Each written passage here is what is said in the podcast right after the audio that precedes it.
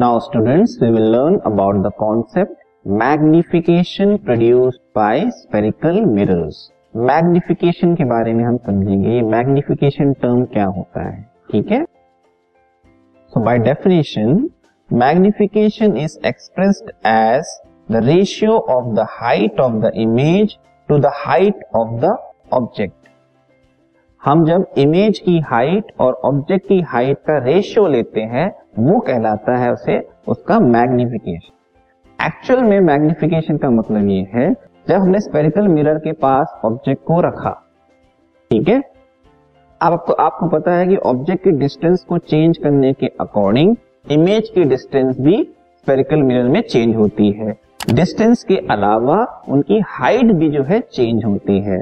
तो मिरर के सामने जब हम ऑब्जेक्ट को रखते हैं तो वो कितना मैग्नीफाई हुआ या उसकी साइज़ में कितना चेंज आया, इसको मेजर करने को बोलते हैं मैग्निफिकेशन ठीक है? जनरली मैग्नीफाई वर्ड जो होता है, बड़े साइज़ को रिप्रेजेंट करता है। एक ऑब्जेक्ट है, उसको हमने बड़ा करके देखा तो वो मैग्नीफाई हो गया।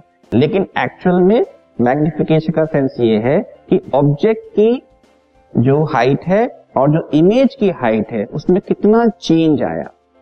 क्या इमेज छोटी मिली या इमेज बहुत बड़ी मिली? इन सब चीज़ों को हम जब मेजर करते हैं, उसे कहते हैं मैग्निफिकेशन इसके लिए सिंपली क्या करना पड़ेगा हमें? इमेज की हाइट और ऑब्जेक्ट की हाइट का रेशियो लेना पड़ेगा। जिसका मतलब ये है, मान लीजिए इमेज की हाइट आई 20 सेंटीमीटर ऑब्जेक्ट की जो हाइट थी वो 10 सेंटीमीटर थी मान लीजिए। तो 20 बाई 10 कितना आया? 2 टू का मतलब है इमेज टू टाइम्स मैग्नीफाई हो गई। ठीक है? मतलब डबल हो गई उसकी साइज़ जब हमने मिरर के सामने रखा। ये प्लेन मिरर में नहीं होता है। प्लेन मिरर में मैग्निफिकेशन एज इट इज़ रहता है। जो ऑब्जेक्ट की साइज़ है, वही इमेज की साइज़ होती है। लेकिन स्पेरिकल मिरर्स में इमेज की जो साइज़ है, वो वेरी करती है। उसके लिए मैग्निफिकेशन टर्म यूज़ किया जाता है। ठीक है? Now magnification M produced by a spherical mirror is given by उसका फॉर्मूला क्या है? डिनोट किसे करते हैं? एम टर्म से डिनोट करते हैं। और फॉर्मूला है हाइट ऑफ़ इमेज जिसको हम एच डैश से रिप्रेजेंट करेंगे upon height of object H ठीक है? सिंपल में H dash upon H H dash है इमेज की हाइट और एच है ऑब्जेक्ट की हाइट ठीक है? तो ये फॉर्मूला हुआ मैग्निफिकेशन का। ठीक है? अब इमेज की हाइट ऑब्जेक्ट की हाइट मेजर करना थोड़ा सा क्या हो जाता है? टीडीएस टास्क हो जाता है। ठीक है? क्योंकि इमेज जो है मिरर के पीछे बनती है या आगे बनती है या स्क्रीन में हम लेते हैं, उसको मेजर करना थोड़ा सा प्रॉब्लम हो जाता है। ऑब्जेक्ट अगर हमने लिया है कैंडल या पेंसिल या कुछ और ऑब्जेक्ट उसकी हाइट को मेजर करना उतना दिक्कत की बात नहीं है। लेकिन इमेज की हाइट लेना थोड़ी दिक्कत की बात हो जाती है।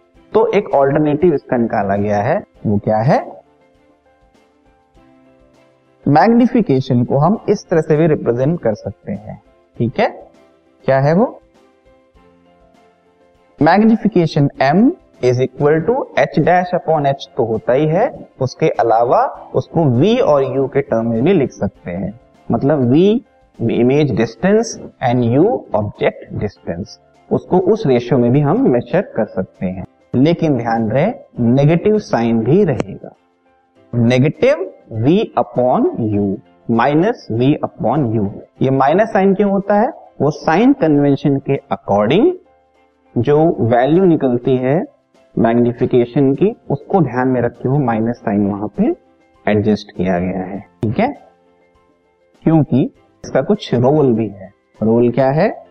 जब हम मैग्निफिकेशन कैलकुलेट कर लेंगे तो नेगेटिव साइन अगर आता है मैग्निफिकेशन का negative sign in the value of the magnification indicates that the image is real मतलब इमेज की हम कैरेक्टरिस्टिक को भी समझ सकते हैं। अगर हमने एम कैलकुलेट किया और वो नेगेटिव आ रहा है फॉलोइंग द साइन कन्वेंशन अगर नेगेटिव आ रहा है, इसका मतलब जो इमेज है वो क्या है? रियल है। Also A positive sign in the value of the magnification indicates that the image is virtual. अब अगर m की वैल्यू या मैग्निफिकेशन मैग्निफिकेशन की वैल्यू हमें पॉजिटिव मिलती है तो उसका मतलब है जो इमेज है वो क्या है? वर्चुअल है। फॉलोइंग द साइन कन्वेंशन तो एम की वैल्यू के बेसिस पे भी हम क्या कर सकते हैं? इमेज की कैरेक्टरिस्टिक बता सकते हैं कि वो रियल है या वर्चुअल है। और सिंपल टर्म में मैग्निफिकेशन क्या है? कि ऑब्जेक्ट को जब हमने स्पेरिकल मिरर के सामने रखा तो उसकी साइज़ में कितना चेंज आया। उसको मेजर करने का तरीका कहलाता है मैग्निफिकेशन इसका सिंपल फॉर्मूला है height of image upon height of object अगर हाइट ऑफ़ इमेज नहीं पता है तो उसको हम v और u के टर्म में भी एक्सप्रेस कर सकते हैं। तो फॉर्मूला हो जाएगा minus V upon U